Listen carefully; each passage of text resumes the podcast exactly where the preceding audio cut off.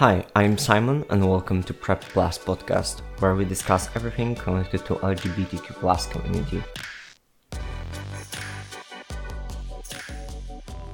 In my recent episode, I explained why the issue of homosexuality and naturality is not so important for the discussion. But despite that, I think there is a lot of evidence to suggest that homosexuality is something natural.